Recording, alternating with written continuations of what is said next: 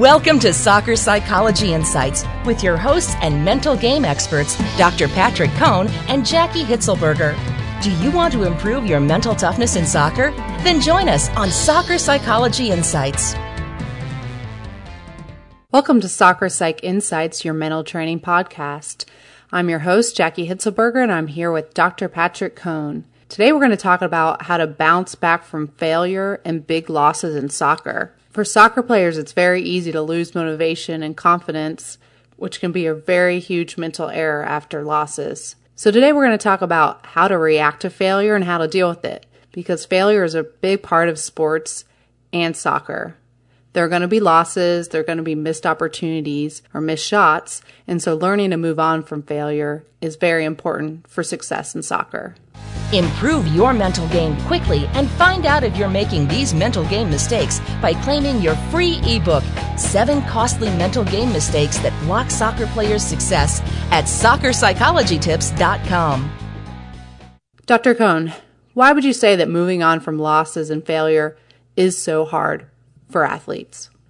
Well, Jaki, I, I think athletes obviously are very competitive as a group and they w- want to win. And they often get stuck in dwelling, dwelling on what they did wrong.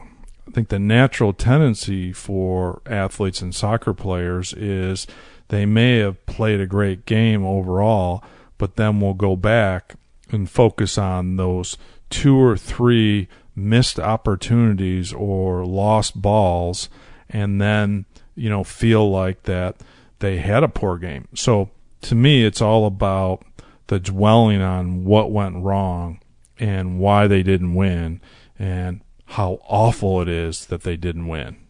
Yeah, exactly. And you mentioned that athletes overall are competitive. And I think that's a big part of it is that athletes can be sort of perfectionistic and want the best out of their performance. And that's great. But if they're getting hung up on a few losses or a few mistakes, that's when it's going to start to affect their mental game and their performance for the future. So I think the biggest thing is that the best athletes know that failure is an inevitable at times. There are going to be some losses and they just look at failure a little bit different. They don't see it as a big hit to their confidence or any predictor of their future success. They kind of just look at it objectively. They think about the things they did well in the game and the things they want to improve and they use that as motivation to work harder in practice. You know, I would add to that, and I would say it's if sports is all about a confidence game and and maintaining or growing your confidence.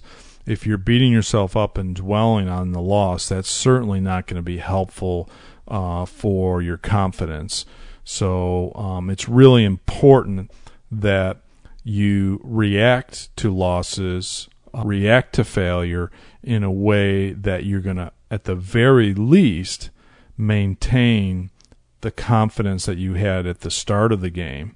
And as Jaki just talked about, being able to learn from those mistakes, learn from those losses, so that you can go out and practice and become a better player and grow your confidence. So, if you're an athlete, even after a big loss, take some time to really focus on the small things that you did that you want to carry through to your next performance. And then think about a few things that you want to improve and take that to practice the next day a big part of it is your expectation and knowing that even professional athletes miss penalty kicks and lose games. As a part of their maturity as an athlete, they've learned to move on from that.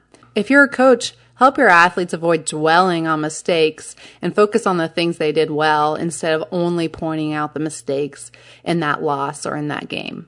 If you think other coaches and players will benefit from this podcast, tell them to visit soccerpsychologytips.com.